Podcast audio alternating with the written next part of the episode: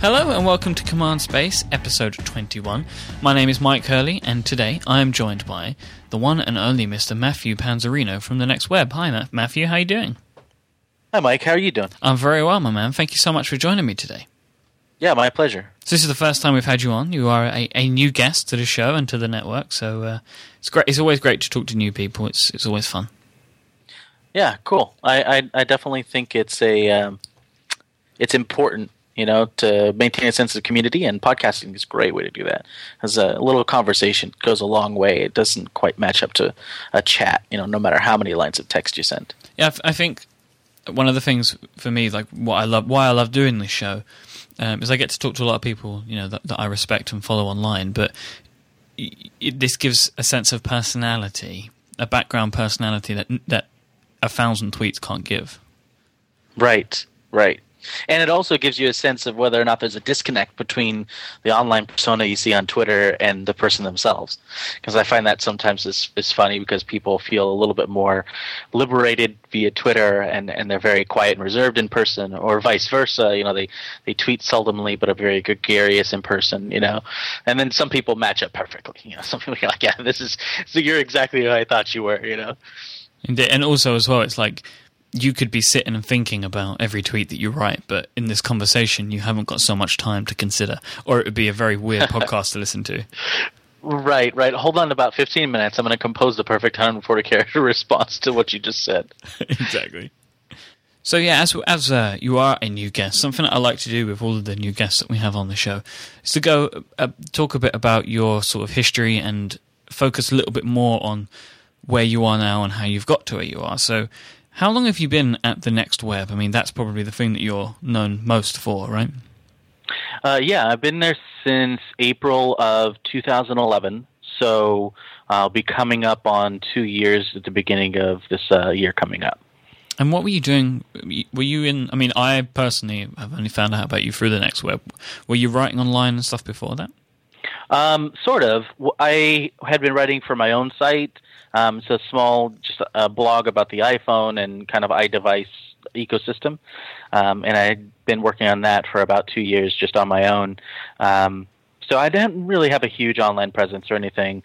I've been running my Twitter account and such, but didn't have a ton of followers or anything like that. So it's not surprising that most people know me from the Next Web. You have a blog on Svbtle called Robot Tuxedo. Was that the name of the blog before?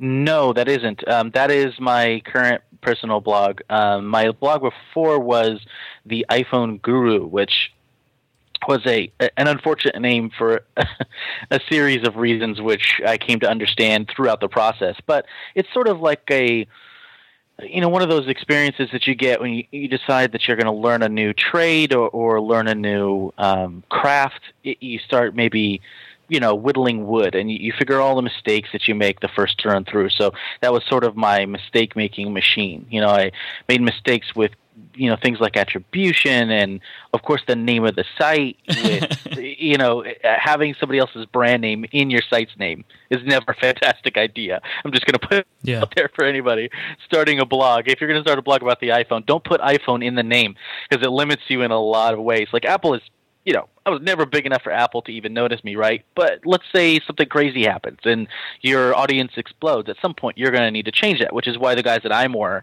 you know, ended up changing um, their name, and and the guys at um, the iPhone download blog. You know, I mean, it, it's in when the iPhone came out, everybody's so excited about it, and of course, the SEO juice is too too good to pass up for, you know, especially in such a new arena where all of these guys kind of rolled in and said, "Hey, we're going to start writing about the iPhone. We're excited about it. It's interesting. We're, just going to put iPhone right in the name so people know what we're all about." You know. Yeah. And of course, there was the awkward transition when the iPad came around, and then all of a sudden everybody's like, "Well, uh, we're the iPhone iPad blog," you know. and uh, and so anyhow, it- doesn't pay to put somebody else's trademark in your title um, because the, you're limited in things like you can't sign up for affiliate programs for iTunes, you know, um, apps and things like that because Apple doesn't allow affiliates to have their trademark in their name. You can't trademark your blog's name. Um, you can't really copyright it. You know, so there's there's lots of protections you lose out on and opportunities you lose out on. So th- that was one of my learning experiences in running that site, obviously among many many others. But um, yeah, it, it was. That's kind of what I was doing before TNW. I mean, also like it, as you say about it limits you. I mean, if you think of iLounge, they used to be called iPod Lounge. Imagine if they were still called iPod Lounge. Right. What would they write Right. about? Exactly, exactly. So yeah, there's the limiting of your audience for too specific of a domain, um, but there's also, and I think SEO works a lot differently now than it used to. Um, just from my crude understandings of it, I'm no expert by any means, but obviously running your own site for two years, you kind of do a lot of reading and do a lot of experimentation. But um, it's not it doesn't work the way it, it, it used to. And, and google's updates to their algorithms focus much more on on links into your site and and stuff like that. So it's not really as important as it used to be uh, to have that kind of google search juice so to speak which is where you would get a lot of your traffic if you didn't have a lot of links from other sites and and a lot of you know followers on on say twitter or things like that but um, it's not as important anymore. So definitely shy away from that if you can. But yeah, so I started that uh, t- in 2009, I think, um, and before that, I'm saying I'm a lot, but before that, I was nobody. I didn't really, I didn't write anything online. I had written a little bit for myself and kind of knew that I wanted to do that eventually, but that's it. I just one day decided to start writing. I mean, really, I mean, at the moment, your your current position, which you've held for um, a, a little while now, you are the managing editor of the Next Web. So, Mhm. kind of to to only been doing this since April 2011, I believe you said it, with those guys. That's quite a position to hold in such a short space of time. Yeah, I mean, there's a combination of factors there. We're obviously a very young company, and um, you know the the maturity of uh, the blogosphere as it stands, you know, which is only a few years old, really. Um, you know, less than a less than a de- less than a decade. You know, uh, the real kind of blog, you know, atmosphere that we have now, uh, and many of the companies are young, but we are relatively young. Uh, started in 08, You know, TNW start, was started in 08 um, as an offshoot of the conference, and it it definitely makes it easier for you know all of us to kind of fall into our roles more naturally because we you know are relatively young to it although some of the folks that are with TNW have extensive journalism backgrounds. You know Jamillah worked with BBC and you know there there are other um, other stories to be told here not just mine. You know not all of us are kind of like me just kind of roughshod and, and kind of come into the place but um, the youth of it in terms of time compresses a lot of the acceler you know a lot that acceleration level through like okay what position can you hold? Okay you're good at finding news. You know you're able to seek that out. You have a good relationship with um, contacts and people in the industry that can you know give you uh, a an insight onto a story whether or not it's worth pursuing or not. So maybe you're you know you'd be good as a news editor in that position. And then maybe if you're able to kind of parse the idea that the site needs an overall voice and what that voice should be and, and how we should pursue that voice um, maybe you know you can manage this uh, situation you know be an editorial manager and things like that. So i, I don't know if it's um, I don't know if it's a tenable situation. I think I'm doing an okay job, and and uh, uh, you know our site is growing significantly, and I always try to do an honest and, and forthright job with what we're doing. But um, I'm sure there's a lot of people that are more qualified, right, and have a deeper background in it. But I think that one of the things about you know blogging and the way it works is that your work is out there, and it's very easy to spot whether or not you're being truthful. And I don't mean in terms of facts. I mean true to your philosophy, true to your you know what you're trying to do with bringing your message and, and how you deliver the news. Everybody gets the same same um, news roughly. So how do you present that? Do you present it as a moderate? Do you show both sides of the story? You know, so I think people are are very good at kind of sussing out whether somebody is you know full of it or not. And I think that that truth machine kind of helps to keep everybody on the level and, and, people will quickly pick up on whether or not you know what you're doing and take off if if you don't you know Indeed. I mean, I, I know I know a few editors um, with a couple of other technology sites, and one thing that I noticed about you is you write a lot more than, than the average editor. Is that a choice? I mean, you you're a prolific writer. I mean, looking at the next web's next web's homepage, your name is all over it. Mm-hmm. Is that a choice? Like you just really enjoy it? It is a choice. I mean, we we definitely have far less staff than your typical publication, so part of it is necessity. Sometimes I'm needed, you know, to pick up stories. Um, we employ 14 full-time writers. Mm-hmm. Um, I believe that The Verge at last count employed 43, and Whoa, that's a, a, um, a bunch of interns. You know, mm-hmm, so mm-hmm. it's definitely a, an imbalance there, right? So we have to offset it by taking on the workload. I mean, I know how how hard the guys at TNW work and gals at TNW work, and they they definitely pull their load and then some. You know, yeah. so we we have kind of a work ethic where nobody has any post counts. You know, we don't set any minimum word counts, minimum post counts, quotas. There is none of that. You know, we do kind of keep an eye on traffic and let people know how we're doing and how they're doing, you know, how their articles are doing, just if they ask or if they, you know, feel like they want to know. And of course, we have, you know, regular progress reports just so everybody stays on track. But mm-hmm. it's definitely not an environment where we're we're really hammering people to get page views and, and hammering them to to have a, a minimum amount of posts on the site, right? Yeah. So when you build an environment like that, it's it's really all about self motivation. You know, do you are you in it with us? You know, we're all in the trenches. Do you want to do this? And if you do want to do this, you will produce. You know, there's it's a natural thing. Mm-hmm. You're gonna produce. You're gonna want to produce. I mean, people are you know hungry to to to write and to explain things and to you know kind of balance the story if they feel it's it's being improperly represented whatever the case may be. But it's that hunger that you know kind of matters. So for me i have that. You know it's natural. I, I, I want to write. I feel there's some stories worth writing that aren't being written and i'll write those.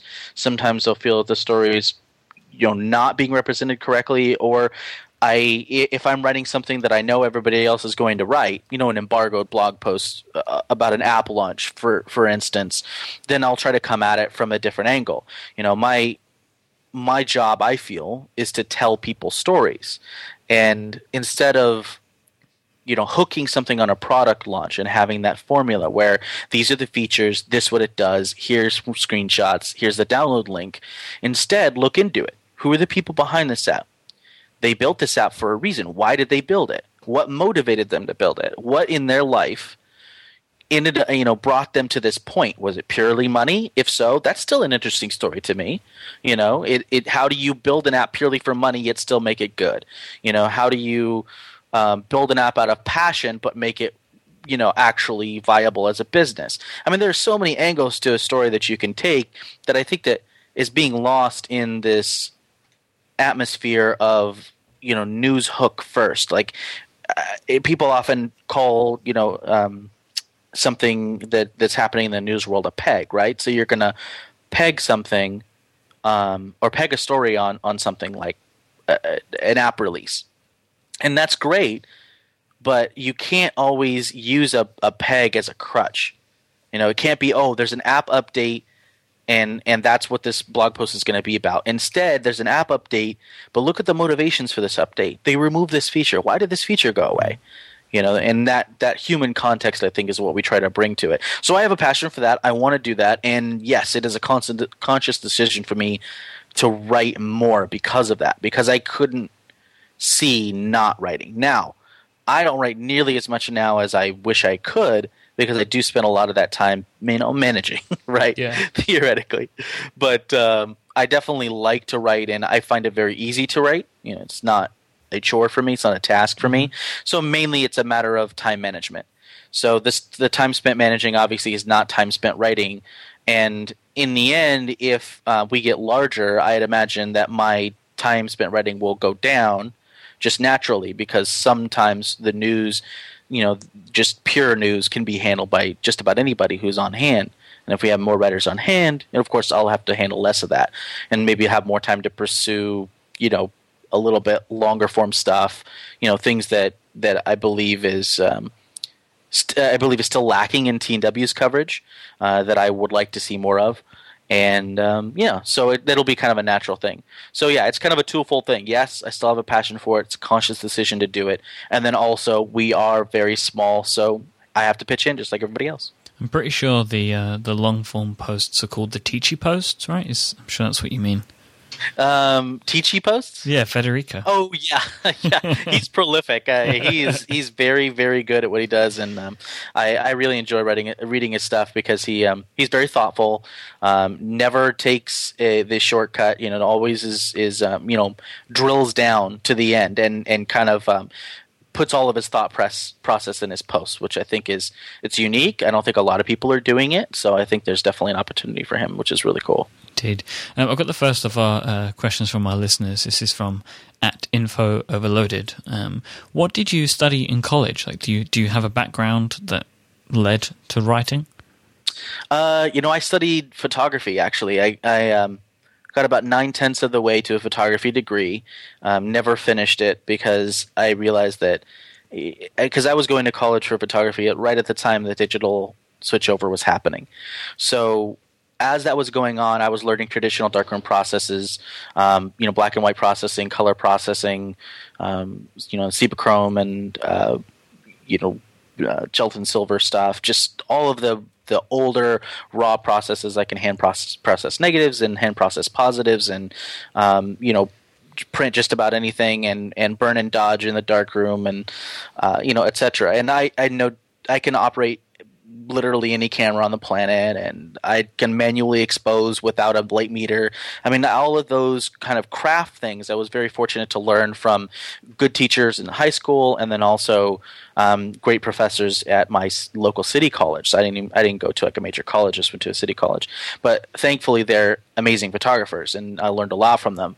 So I, w- I was into that arena and, um, you know, pursuing that and I was running a small photography business, or began running a small photography business of my own, um, which I ran for many years, from about 1998 when I graduated high school um, at a very minor level, up to uh, about 2010 or 2000, yeah, 2009, 2010 when I started writing the site a lot more, uh, my own site. So, yeah.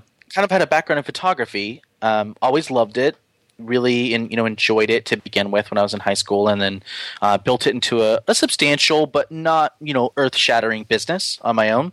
Uh, so my my small business was enough for me to you know have a decent amount of income, but not enough per, to provide you know extensive uh, wealth or anything. But I did a lot of weddings and portraits and commercial photography, um, that sort of thing, cars and buildings and remodels and just you know all that kind of stuff. So kind of the the breadth uh, the breadth of it. But weddings are pretty much in my physical area, which is um, California in the San Joaquin Valley, uh, is pretty much kind of the the bread and butter of photographers. You know, weddings are you can make a decent living shooting weddings. You yeah. can, you know, earn a you know hundred grand, couple hundred grand a year if you're really really good and really prolific. You know, but uh, I wasn't at that level by any means. But it's it was the only avenue, and I kind of realized at some point that. I didn't want to spend every weekend shooting weddings. Mm. There is a certain level of stress involved in weddings, which doesn't really affect me because I'm I'm not I'm not affected by stress almost at all. Um, at, at a at a high level. I'm sure my body takes it. You know, you you get the aching back and stuff like that. So I'm sure it happens there. It just doesn't happen in my brain. I don't get flustered. It doesn't happen to me. Um, so it was always it was always okay for me. I could take that, but it is a constant level of pressure you know to get things right the first time because obviously weddings are you know one time only thing so it is definitely not easy um, it got it got somewhat easier when digital rolled around. You know, shooting weddings on film is an altogether more stressful affair. But it got somewhat easier when digital rolled around, but it's still the same basic principles. And the fact that you're shooting digital doesn't it means you can shoot more, but that doesn't mean you can shoot better. Um, and, and then in the end, I found that I wasn't I wasn't wanting to do that for the rest of my life, and it was killing my joy of photography as a hobby because you don't want to do it. When you do it, every weekend or you know in the mornings and the evening before and after your day job quote unquote for work still it kills your joy of it as a hobby. So I was losing any interest I had in shooting casually or, or for quote unquote fun, uh, which I didn't like either. Um, but so that's that's kind of my background. I was in photography, and then right out of high school, I got a job in retail um, at a. Uh, it's kind of like a, imagine a Best Buy but independently owned. Right. Um, so home theater. We we sold stuff from like a couple hundred dollar receivers up to thirty thousand dollar Meridian home theater systems, uh, and then also cameras, you know, film cameras, and then of course then digital cameras and that sort of thing, um, and then other home electronics and computers and that sort of thing. But I kind of got into it because I'm like, hey, a camera store, I, you know, can work there and do the photography thing and get to play with new cameras and all that stuff. Um, so I kind of got working in that, and it ended up that I was pretty good at sales. Um, which, if you're good at sales, I, I, it's kind of like the modern day you know, teach a man to fish scenario. Because if you're good at sales, you can work in a lot of industries. You know, if you can sell things, you can sell just about anything, right? can work- it doesn't really matter. Like you can work in practically any industry these days if you have sales experience. Right, exactly. And it's definitely not I don't think that it's it's a profession that deserves as much malignance as is attributed to it sometimes, but it definitely promotes a certain kind of thinking, especially sales on commission. It's a corrupting influence because your job as a salesperson should be to um, your job as a salesperson should be to help the person get the best product for them, whether that be you know a service or a physical product uh, that that breeds satisfaction, right? Because then the next time they have to purchase a similar thing or do something, you know, that's in a kind of the same vein, you want them to come back to you. Mm-hmm. You know, you want them to feel like, hey, this is neat. This is something that I can, that this is someone I can come back to and trust. And that's very, very difficult uh, to. Um, it's very difficult to balance that with the demands of like a commission oriented sales environment. And I worked in commission sales for like six years, seven years, and I found it taking a toll on me, you know, kind of making me perhaps making my personality change. And I didn't like that feeling. I didn't like what it was doing to me. Mm-hmm. So I ended up um, changing over to a smaller family-owned business, also camera shop, um, non-commission, and like liked it there for a long time. But once again, you kind of, as you could do sales anywhere, you get kind of comfortable. And so I started working in retail as a you know graduated from high school, just as a like, oh, I'm gonna do my photography business and I'm gonna work in retail for a while until I get off the ground. And then 13 years later, I was like, oh, I'm still in retail. what happened here? what happened? And uh, you know, I'd gotten married, um, you know, you know, to my lovely wife, and have a home and a car, and etc. And so you have these financial obligations, and obviously you're like, hey, this sales thing pays okay, and I'm comfortable, etc.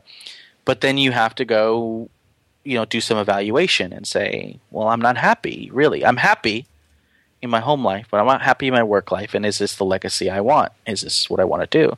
And I guess everybody sort of has that epiphany at some point. It came to me perhaps a little bit later than some people, but you know, not later than others. You know, others do one thing for a very long time and then realize, hey, you know, I, I kind of want to do something different. And it's obviously as time goes on, it's much harder, especially once you build a family and a life. It becomes a little more difficult, you know, to make those changes but I woke up one day and realized that I didn't want to do it anymore. I was not happy with photography as a business simply because of how I felt about it um, philosophically, not in not in terms of anybody else. Obviously, there are great photographers out there making a, a wonderful business, and if you can, that's great.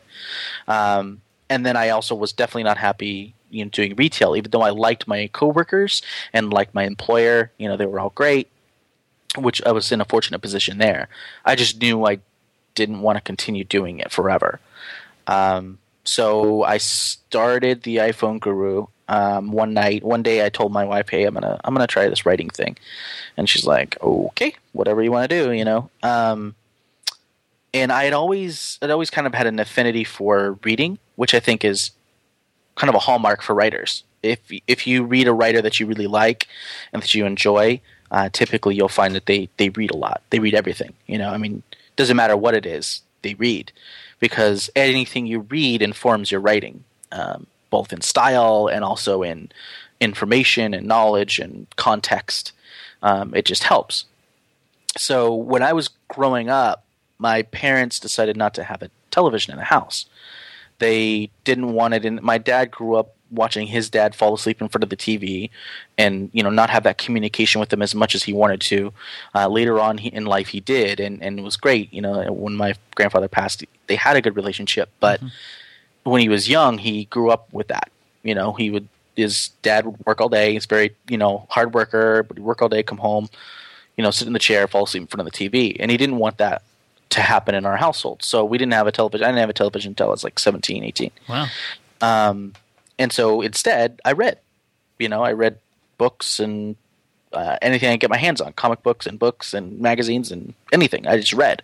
Um, so I, I, that kind of thing just happened naturally. You know, I I didn't think anything of it because my parents kind of made the decision, but I was much I was grateful for it later because it definitely I think helped. I don't think I'm really any smarter than anybody, but I think that reading a lot definitely helped me. You know, I think that's if anything is my edge, that's my edge that you know, I do read, I still try to read prolifically and I kind of was reading when everybody else was watching TV, you know, and not that there's not a cultural context that I lost because there is. You know, people will reference TV stuff, and I'm like, I have no idea what you're talking about. what? But right, right. But so I'm not saying it's a good or bad thing. I'm just saying that's what shaped me. You know, and um, so anyhow, I, I, ended up reading a lot, and so I had always read a lot and, and kind of dabbled in writing here and there, but never really written anything outside of school. You know, just stuff for school. And um, one day I woke up and said, "Hey, I want to do something different." And I, of course, had read a lot of tech blogs and and continue to do so because I'm a fan of tech. Um, and then ended up, um, you know, kind of just saying, "Hey, well, I want to write about tech. I do like I've been using Apple products for for years, um, and you know, including Macs and and everything else. But I said, you know, I kind of want to write about something. And obviously, I had purchased an iPhone like day one, and I was very excited about it, kind of very attached to it, and I wanted to, you know, write something about that arena. So I started writing, and uh, I I got a. I usually get up about four o'clock, five o'clock in the morning, write for a couple hours, then go to work um, you know, work at, at uh, my job and then come home, uh, have dinner, uh, put my wife to bed, and then write for another two, three hours or so. And that's kind of how I built the site for about two years. And then, um, you know, kind of in between, whenever I found time, I would I would update and write and update. And I tried to post about three to four posts a day uh, for about two years, just to kind of like boot camp. I knew that if I was going to write, I needed to write, you know. And there's no there's no substitute it, when you're trying to build a writing ability for writing. Just start writing and keep writing and write some more and then write some more. And obviously, editorial comes harder. You know, the the ability to edit yourself and to to cull ideas that are great but are not the focus of your story and things like that. And that's harder to build but you get advice and you read people and you read things about editing and you know you kind of start to understand why things that you're writing are working or not working. So basically i just did that for two years and then um, uh, tnw put out a call for writers and i responded to the tweet. It was a tweet that they sent out and i responded and um, you know kind of auditioned and here i am. The rest is history as they say. Right. So the rest is very recent history so I've got another another question from from a listener. This is at Phoneboy, um, and they ask, "How does the Next Web attempt to differentiate itself from other sites?" Um, I mean, obviously, there's a lot of people doing what we do, uh, and some of them are doing a very very good job of it. Um, if I had to sum it up in one in one phrase, it's that we try to provide a human context for every story. Yeah. So if we don't have contextual information in the story, I will send people back into the mines to find it, you know, before we move forward or before we finish reporting on a story, because the context of a story is what really brings about a relationship with the reader. Because you're not if if all of us were just publishing pure news, reporting on news, summarizing a company blog post, um, listing the new features of an app, uh, that sort of thing, it would all be very much the same, which I think, unfortunately, it is a lot of the times. And that's fine because it does provide the reader with a certain service. You know, you're you're maybe summarizing things, making them shorter, or listing the app's features in a place where they will come across it and go, oh, okay, I'm going to update that app, or I'm going to grab this app because it, the features sound cool, and that's cool. That is a service, and it, you know, I'm not decrying anybody who does that sort of thing purely, but I don't believe that it builds a lasting readership because they could get it anywhere. So when you have a situation like you're focused on scoops, which is you know a small nugget of information that makes for a good headline, and then you, you put it into a, post body and you say you know Apple's releasing a new iMac and this is its model number, right? That's great. That's cool. That's a scoop. That's you know, hey, awesome. You were able to dig up information and you're hopefully mm-hmm. you took the time to validate that information or vet the source and make sure that obviously the, the information is correct. Um, and then you published it, and, and that's really cool. And it will drive some traffic, right? So you'll get a burst of people clicking on that link. Um, it may even drive some backlinks where people are kind enough to link back to you and go, hey, these are the people that originally found it, which we always try to do. We're, we're usually very vigilant about that. It's one of our, by, our kind of bylines. But um, that del- that delivers a spike of traffic and it delivers interest, but it doesn't build a lasting readership. You don't get into a situation where that person is going to come back to you time after time and read the things that you write. Really read the things that you write or the things that appear on your site because all they're going to do is find the next scoop and it doesn't matter where it is. It's either on your site or somebody else gets it next time you know, and that kind of jumping around is kind of okay because it's part of the dissenting opinions thing, right? Like you, you need to have different angles on a story, so you can't just follow one tech blog. You're only going to get one kind of version of a story, but it it doesn't end up building that. Uh, it sort of builds up like a plaque, a sort of a good kind of plaque, where people will read a story, get a bit of contextual information that you provide them. Say, this is the new mo- you know model number that we discovered but here's why it's important. Here's what we believe is coming. Here's why you should care about this, you as a human being, right? Hmm. And you provide them with that contextual information and you make sure that they come away from that post just a little bit smarter. Because people love to be smarter. They love to feel like they've learned something that that they just were able to increase their knowledge a little bit. And this is a, a, a basic human thing. This is not any high level, you know, tech mumbo jumbo. Every human being loves to feel a little bit smarter every day, you know, whether they realize it or not. You know, whether it's like who's sleeping with who or, you know, who who's pregnant or w- whatever celebrity did what that's still a little bit of knowledge. And that way when their friend says something like i like that new Katy Perry single they're like oh did you hear Katy Perry's engaged? Right? That's people love to do that. They love to be the person with the knowledge with the understanding. And you know sometimes they love to impart that to other people and feel like they know more and that's great. But that's a core human trait. All of us love to do that. So if you can provide for someone contextual information that makes them feel a little bit smarter and gives them the bigger picture even if it's the picture is just slightly bigger then that will build up in their mind and they will associate you and your site hopefully you know that you're the publication you're writing for with that feeling. And the next time they see a link or a story that, that someone shares or, or we post on their twitter feed or something like that they'll be more inclined to click on it because they know that they're going to get that feeling again that their click isn't going to be wasted or more importantly that their time isn't going to be wasted mm-hmm. because that's really the limiting factor. That's the limited resource that we're all mining is the is people's time. You know, we have X million readers, and those X million readers only have 24 hours. And of those 24 hours, they only spend, you know, 10% or whatever, 20% or 30% looking at the internet. And of that time, only X percent is spent lo- actually looking at tech news. And then of that percent, you know, so on and so forth, right? So you your job is to make sure that they feel that investing that percentage of time in your site is worth it. And to do that, you provide them with human context, make them feel smarter, and don't waste their time. And that I think is basically how we try to operate. And sometimes we're successful, sometimes we're not. Sometimes we're not as successful because we don't have the resources yet.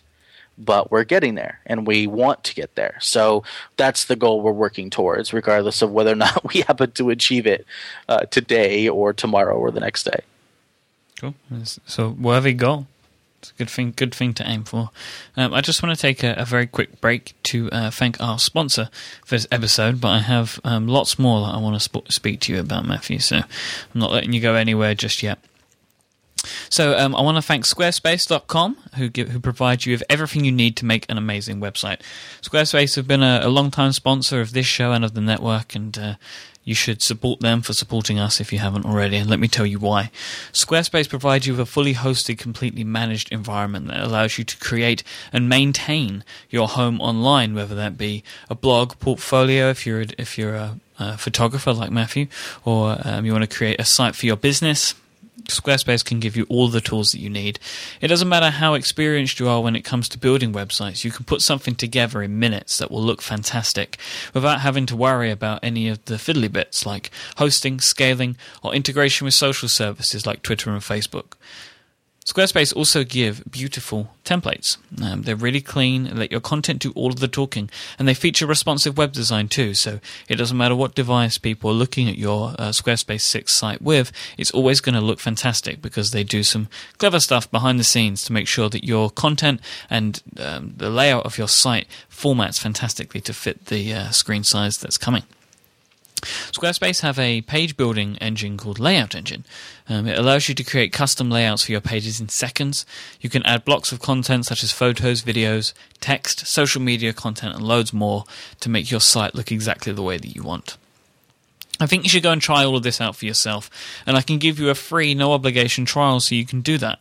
You don't need to enter a credit card or anything, you just put in a uh, username, password, and an email address. It's as simple as that. Just go to squarespace.com forward slash 70 decibels and you can start your free trial. Squarespace then starts at $10 a month for their standard plan and $20 a month for their unlimited plan once the trial is over if you want to sign up for an account. But if you sign up up front for one year, so you pay up front, you'll get 20% off that monthly price overall. And if you sign up front for two years, you'll get 25% off that as well. So you can get some great discounts there if you if you sign up for a, a longer period of time. If you do make the decision to purchase, um, I've also got an offer code that will give you an additional 10% off whatever your first purchase is, whether it's one of the annual plans or a monthly plan.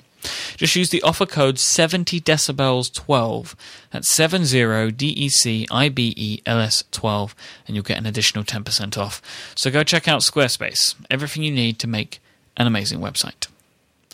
So, Matthew, thank you for still being here. Sure. Yeah, I figured I'd stick around. so I want to talk um, a little bit about sources. Um, I know this is something that is becoming increasingly important um, these days in the blogging world or the technology journalism world, um, because you know sources can, can lead to, to breaking news stories or to have exclusives, which can be important. And we we are going to talk about exclusives as well in a bit. But I mean, one sort of obviously without revealing too much of course. Do you have sources that you, you consider to be reliable that, that, that give you some information? Uh, yeah sure. I mean the sometimes the the sources themselves aren't they're not as important as um, you know how you uh, i guess that mm, I, I'll, I'll rephrase. It's important to have people that you have a a personal relationship with that can help you to vet information, regardless of whether or not that's information that they gave you. Right. So sometimes you'll get information from a source, and hey, this is a hot item, and you know this is very interesting, but it's helpful to have people. And when I when I say source, source encompasses a lot of things because sometimes I'm friends with people, with developers, friends with just people in the industry, you know, friends with friends that are able to help me provide, you know, kind of a just a, a basic level of is this thing accurate or not? And sometimes they are able to say plainly yes or no. Sometimes they're unable to tell me, and I respect that, but they can give me an idea. And then sometimes um, they are, you know, they're they're the source of the, of the information themselves. But when you're given a piece of information like that, it's important, obviously, that you know whether or not the source is accurate, whether or not it's trustworthy. And when you don't know, it's your obligation to vet that information against other people, whether they're sources or friends or whatever. Um, in the tech industry, it's really weird because obviously people that work at companies, some of them are willing to share information for a variety of reasons. And it becomes very difficult to tell at times, unless it's somebody who is a friend or, or who is very trusted, what their motivations are for sharing that information. Right. So mm-hmm. let's say you have somebody at a company. I'm just going to name a random company. Let's say LinkedIn, right? and there's something going on at LinkedIn, and one of their programmers forwards you a piece of information, say an internal memo, right? Mm-hmm. Why did they do that? You know, that's that's an important question, and I don't think it get, gets asked enough. Let's say a guy, a programmer at LinkedIn, forwards me a juicy memo that says we're going to um, discontinue um, any Twitter profiles, any Twitter profile connections or buttons because of the thing that Twitter did um, with uh, disallowing streams of tweets on LinkedIn, right? So they this company wide memo goes out. Twitter, we've been talking to Twitter. Uh, you know, talks have failed. Uh, we need to remove all Twitter buttons and Twitter links and blah blah blah blah blah. Right? Mm-hmm. Obviously, that's something that's you know it's fairly juicy. If LinkedIn did that today, it would be a big news item. You know, it probably kind of hit most of the blogs. If you were the first to the story, you would get a lot of backlinks. People would be sharing your story. That's worth a lot of traffic. And of course, if you can contextualize the information and make it a nice story, that's a good, solid story. But you also have to ask yourself what's the motivation for this source, this programmer, you know, this coder, designer, whoever they are, for, for forwarding me this, this link?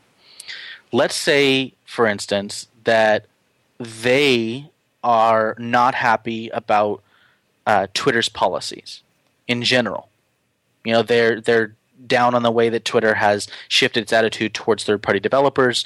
They don't like this new product that Twitter is building, um, which it is not the case with me. I'm not I'm not necessarily uh, negative Nancy about what they're trying to do. I don't like the fact that they couldn't find a way to do it with more support for developers, but yeah. that's just a personal feeling. And um, you know, life moves on, and I think that Twitter's building some cool stuff. So it's not not something you got to give up on. But what if this guy feels that way? What if he feels very burnt by it because he has a close friend who was a Twitter developer and got really, really screwed by their rule changes? And when he sees this thing come across his desk, he shares it because it puts Twitter, paints Twitter in the worst possible light. So you go on one hand, you go, well, who cares why he shared it? The facts are the facts in the email, right? But maybe they're not. Maybe that was an email sent, and then there was a follow up email that says, "We're just removing these buttons because we're replacing them with new buttons." Right, right, right, right. Yeah. Now you only have part of the story, and you have part of the story that's been colored by this person's personal feelings and you know their their disgruntlement over an issue so you you end up with a complex situation here. And that's the kind of morass you get into when you only have one source for an information or for a piece of information and you can't confirm it. I mean, this is journalism 101, right? You know, you need two sources. You need to be able to vet the information correctly. And if it's a single source, you better really, really better know what's going on there. You better have some personal information that allows you to corroborate that, right? So that's not done a lot that is not done a lot. I can tell you for a fact that a lot of sources or a lot of stories being published by tech blogs are single source stories. That's kind of what journalists hate about blogs is that they don't really have to play by those rules. I think they should, you know, if if at all possible, because it makes them more trustworthy. There's a reason that exists. I mean, that's in the Bible. You know what I mean? And Yeah. I'm not talking about some journalism Bible. It's in the literal Bible that you need two sources for a piece of information, two witnesses, right, to bring a matter before the court. And that's that's something that is, you know, kind of it, there's a reason for it because personal one person's perspective is never usually enough to tell the whole story. So it is very, very difficult with the pressures of speed and the pressures of scoops and how exclusive your information is and how nobody else has this story and you're going to get some sort of reputation or cachet either you personally or, or the site by publishing this information first when nobody else has it because we're kind of in this culture which is obsessed with firsts and and with informa- exclusive information. But the it needs to be leavened at the whole time by thinking in the long term and I think that's really at the root of it. It's not about people not vetting their sources right. It's not really about people winging it and posting on one source to just kick the hornet's nest and see what's going on, which I know happens a lot. Um, because they'll get response, you know, if the story gains traction, they'll get a response from a company that was unresponsive because they have to now. You know, the hand has been forced.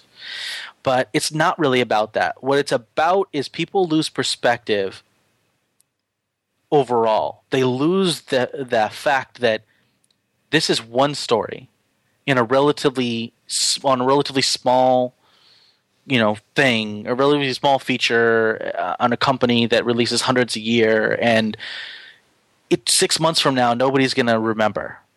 You know, 6 months from now your your perspective on this thing might be completely different. But tech blogging is so hyper accelerated the the whole industry is so hyper accelerated that it compresses that feeling and people lose that perspective of how does this fit into the long stream of things? This company's been around for 10 years. This is something that happens now. The company's going to be around for another 10 years. Why what is the how does this fit into the long thing? And is it worth reporting on? Is it worth risking your reputation on? Is it worth perhaps revealing a source's um, you know, uh, revealing a source at the company and, and burning those bridges or hurting their career? Is it worth any of that? Is, worth, is it worth those costs to report on something that is in the end insignificant or may not be correct? And that I think is the perspective a lot of people lose. So the old adage, I, I know it's it's kind of old hat to say this now, and obviously Steve Jobs made it very famous, but we're just as proud of the stuff that we don't publish as the stuff that we do because we get a lot of information. Some of it sounds probably like it's pretty accurate, and it might be true. And we follow up on those, and we vet those, and we we try to make sure that it is accurate and that we're not publishing something incorrect. But we also get a lot of other stuff that could very well be true, and it's very salacious and is very interesting and could probably generate a decent amount of traffic. But we can't verify it, so we don't publish it you know, maybe we tuck it away, right? We add that to our own personal context in our brains and say, okay, well, and this is interesting that this person said that. I can't verify it, but you know, the next person that says it to you, you're like, oh, wait a minute. That's two people now that have said this to me. Yeah. Let me try and corroborate this, you know. And I, I just, I mean, obviously, a lot of this, if, if somebody's gone to journalism school or, or is a journalist, they're gonna they're gonna be rolling their eyes to this whole section because they're like, of course, that's what you do but I think that tech blogging, because of the way it, kind of has organically grown up, it sometimes doesn't adhere to those rules, and sometimes is to its detriment. You know. So you mentioned um, like the idea of being first and the exclusive, and I want to try and understand from you sort of how important it can be. I mean, I know that there is a, there is a a thing where you know to have an exclusive story, I'm sure is is big and it's important for a for a tech news publication. But like it, without you know going into traffic numbers, like sort of back of the the envelope sort of math, you know, maybe percentage wise or magnitude wise, what sort of traffic w- would you see? Would you likely expect if you are if you have an exclusive or if you're just reporting on somebody else's exclusive? Um it just depends because exclusives are only exclusives for about a minute and a half. Yeah. in our industry. So I, we're not a fan of the whole exclusive thing. Uh, if something is exclusive, people will know. We don't use exclusive in our titles. We No. don't ship things as exclusives and scream it at the top of our lungs. you know, if if it's information that hasn't been elsewhere, the industry moves quick enough and it's fast enough to where people will know. So we just publish our stories as we see fit. Obviously, we try to make the the titles as enticing for people as possible without being inaccurate. But they have to. I mean, they are the calling card of your article, right? They are the the thing that sets the tone for the article. Um, you know, that sets your your kind of mission statement. But they're also, uh, in the end, a an invitation to click. And so uh, you want to make those titles well written and enticing and information full to some degree sometimes um, so that people will visit them. But you also want them to be accurate.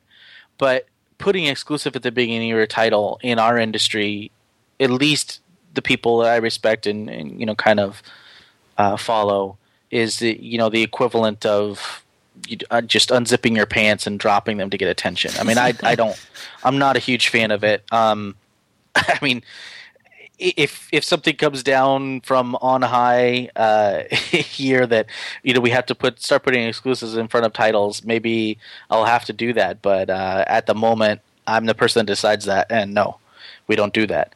And we never really have, though. You know, that's never never really been our thing. And we have at times said stuff, um, you know, or, or done stuff like that, but we never felt really great about it. And we have kind of generated a policy recently where we don't, we just don't do that because in the end, it's not exclusive for more than a few minutes. You know, it, it's uh, it's nice to be first and to be the only source for information, and that can be really helpful on a certain beat, right? Like, uh, for instance, Kara Swisher at All Things D has made a you know good career, long career out of um, business reporting, and she has good sources, and she you know takes that information from those sources and uh, produces blog posts and and articles uh, out of them. Um, but the information that she produces is first for a few minutes, and then somebody else will take that information and perhaps write a. Uh, hopefully, it's not just a rewrite of that information. It's adding some sort of context and information. Um, we often don't write about uh, certain stories because we don't feel we have anything to add. Um, you know, it, the story exists in the blogosphere, and that's it. You know, I'm sure our readers will read it at some point.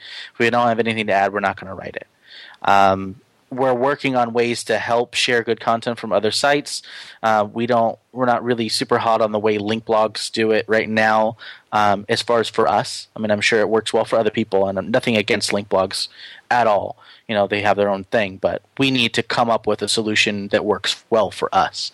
You know, to help drive traffic to other sites because we want to be that. We want to be someone who helps deliver traffic to sites to help them grow and help them thrive um, that we feel are producing great content or perhaps get a really great scoop that just nail it so well we have nothing to add and it's like hey you know they, they got this really cool story. Go check it out. Because we have no problem with that. We don't think that it's a mutually exclusive situation you know? Um, but in the end the exclusive thing is is silly because anything is only exclusive on the internet for moments. And Yeah. then it's not exclusive anymore. Um, it's nice to have if people are and by by people I mean other tech blogs are um, honest enough to link you because backlinks always help. It helps in Google rankings. It helps in traffic. Um, it does give you a nice boost. Uh, if they don't link you, if they you know link to the Techmeme cluster instead, or dance around linking you by linking to secondary you know reportings of your story, you notice. It's noticeable. You know they don't they they're not fooling anybody, and it's kind of silly.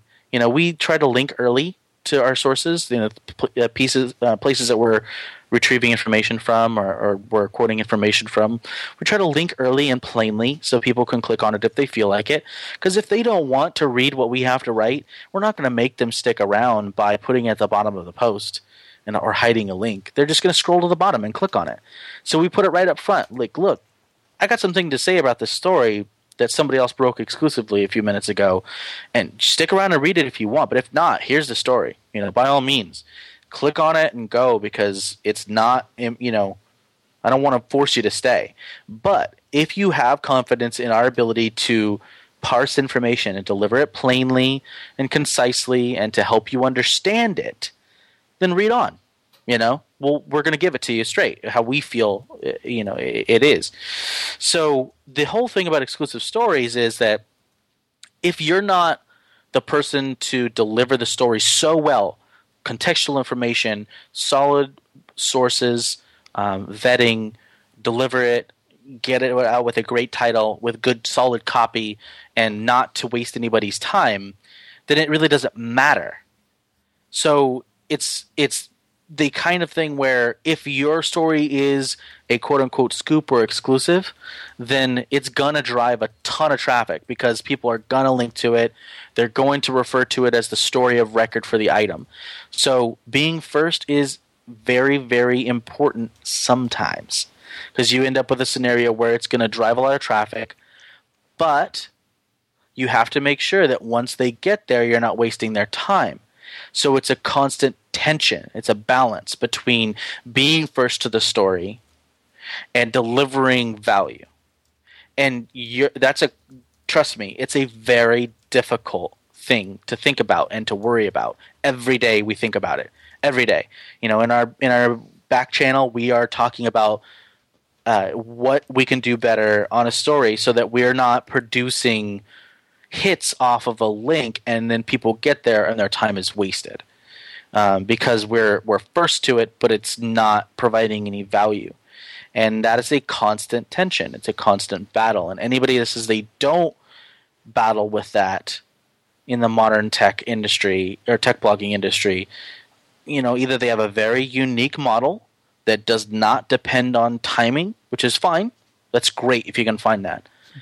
Or they're lying because it's a very very difficult problem and all of us anybody with a with who's conscientious about their their work in tech blogging worries about it regularly.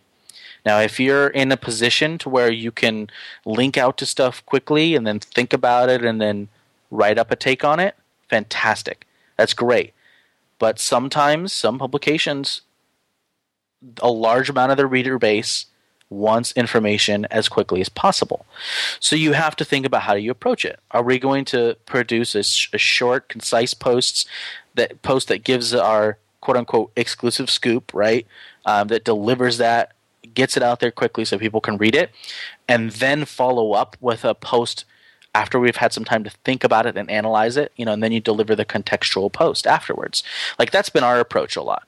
We get the hard news out, uh, you know, especially if it's a, a, breaking piece of news that we feel is going to be picked up by other publications. We're going to get the hard news out. We're going to deliver, you know, some basic context and some value to our reader, and then we're going to think about it, and then deliver a thoughtful post on, you know, why this information is important or what the what the bigger picture is and mm-hmm. sometimes it's it's um it's difficult to restrain yourself. Sometimes it's not just not worth posting uh, very quickly because you don't have all the context.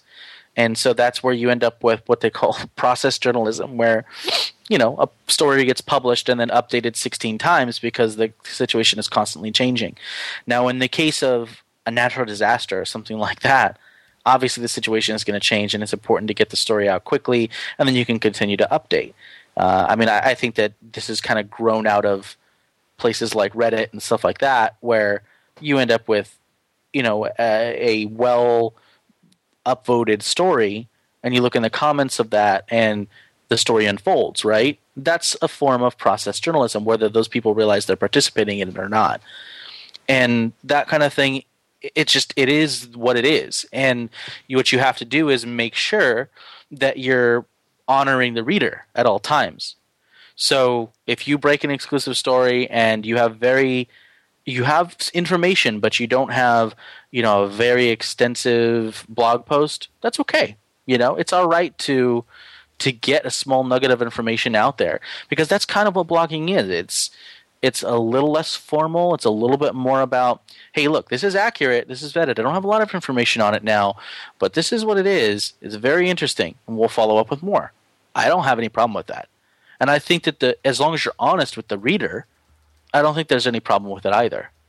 It's just a matter of when you when it feels cheap, when it feels like you're not honoring the reader, that you're not giving them value, that I think it becomes a problem. So I've got, I've got a question from um, at Duckzilla on Twitter, which is an awesome Twitter username. Um, what apps do you have in your iPhone dock? Uh, my dock. My dock is currently um, my phone, Sparrow, Safari, and Tweetbot. Still using Sparrow. Still using Sparrow, yeah. Um, I just I find that it's uh, still one of the best mail experiences out there. Um, it it it does what I want it to well, which is allows me to um, kind of uh, organize and cull. I, I, think I wrote this in my review of Sparrow back when I did it, but um, it was nice because it um, it got the concept that what you're doing on your mobile device is not um, it's not going through your mail and crafting mail and uh, sifting mail. What you're doing is re- really organizing mail. Like you're you're telling it you're part of what I want to do now or you're not. You know, sort of action plan, and it got that mobile mail experience very very right. Uh, whereas on the desktop, you're going to be tagging or shifting things or you know moving things around or replying to long threads or uh, forwarding you know uh, various emails or uh, quoting and pasting and doing you know whatever you normally do in mail on on a desktop. But on a mobile it's really just about organizing. You're you're going through you're filtering your mail you're flicking it around this way out of your site or into your site and that's it and that's what it's all about. And so I thought the the guys did a really great job with that. So it's still my go-to mail app. Yeah, I I loved Sparrow, but I stopped using it when it got bought just because I felt that it was going to go away. Um, so I thought I, I mm-hmm. thought I needed to to get myself away from it. Um, but right. it's not gone away at all. But now I've got my eye on um, that new app Mailbox, which will be out um, shortly which it just looks like um, like it's going to have some interesting features that, that, I'm looking forward to trying out. Yeah, yeah, it really does. I haven't had a chance to try it yet, uh, but hopefully I will soon. But it's definitely a uh, looks interesting, different. It, it kind of takes that whole Sparrow thing, but one step further in that it doesn't even pretend to have regular email conventions. You know, whereas Sparrow kind of pulled the organizational features in, but put them inside that framework of email conventions like forwarding and and um, replying and things like that. But uh, Mailbox looks like it takes one step further and just does away with the email conventions altogether. So you're not doing away with email; you're doing away with the framework around it. So it's sort of like taking a, an API of a, of a service and building a different framework to present that API to to the public, and I think that's kind of a unique concept. Do you run lots of betas like on, a daily basis? Do, do, do you run them on your on your like uh, personal phone?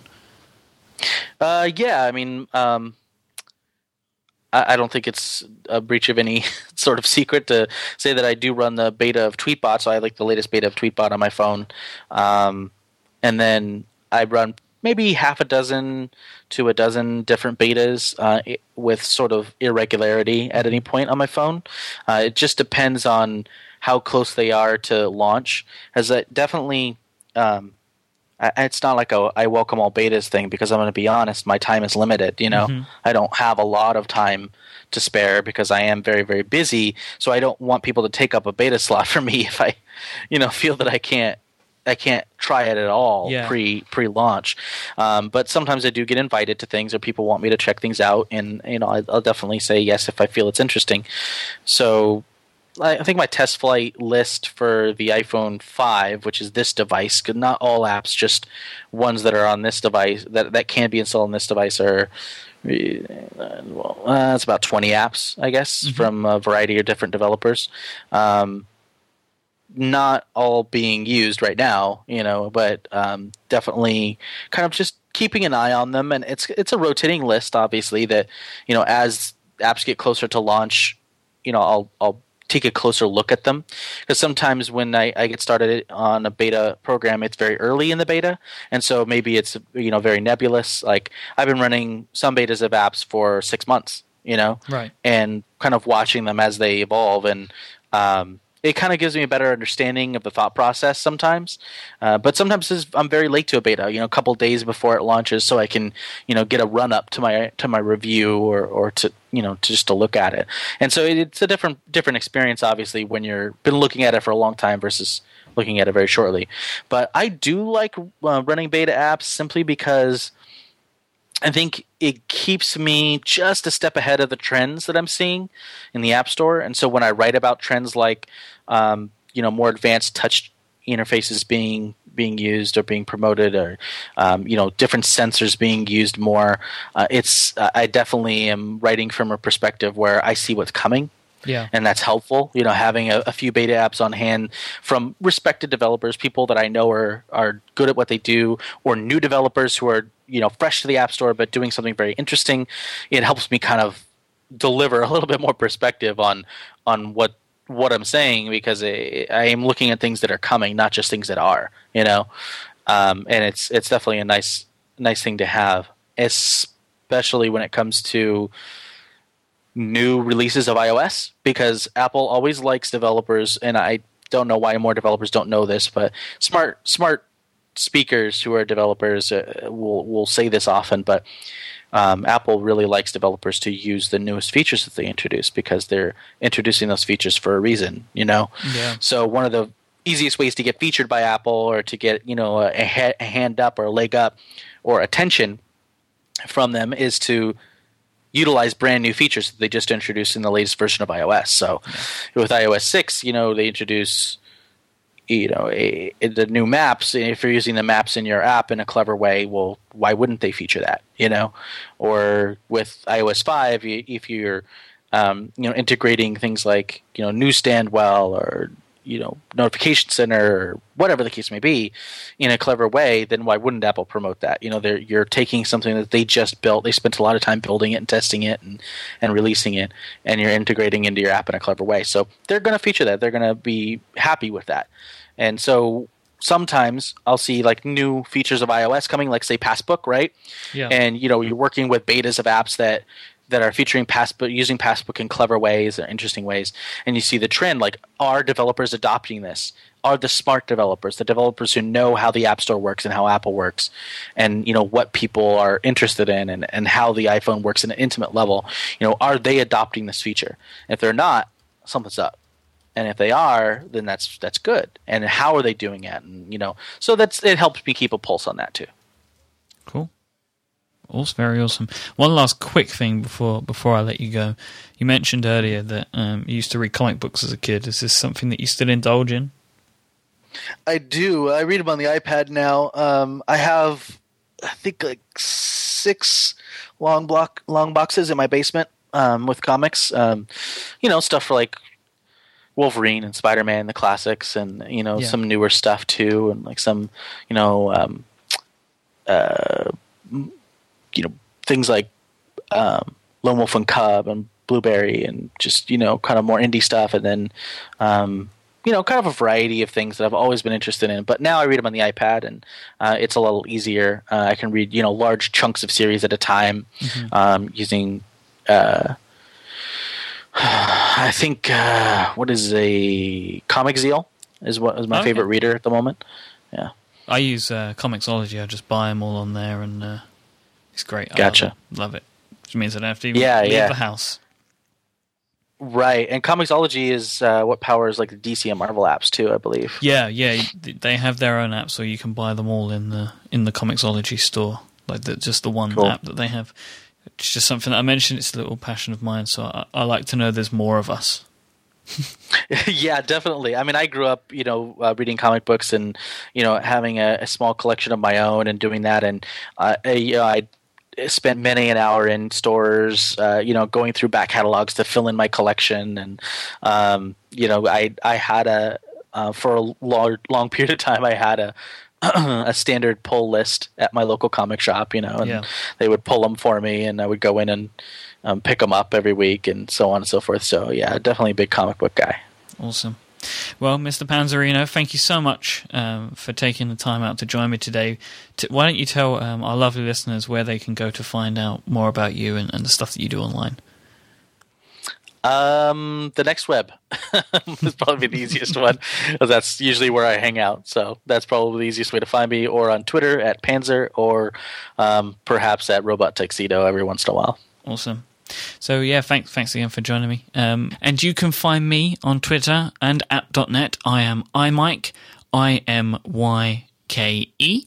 Um, next week we're going to have a special episode. Um, you've heard us spoke. You must have heard me speak a few times um, earlier in the month and and, and last month too about our annual awards show on 70 decibels called the Golden Headphone Awards, um, where we get all of the hosts together on one episode um, and we hand out awards for like best episode of the year and things like that. Well, that's going to be coming your way um, next week during the Christmas break. So I very much hope that you enjoy that. And also to everybody who celebrates it, I hope you have a very Merry Christmas uh, from everyone at 70 decibels, or just a happy holiday season if, if that is your bag. So yes, thank you very much for listening, and until next time, bye bye.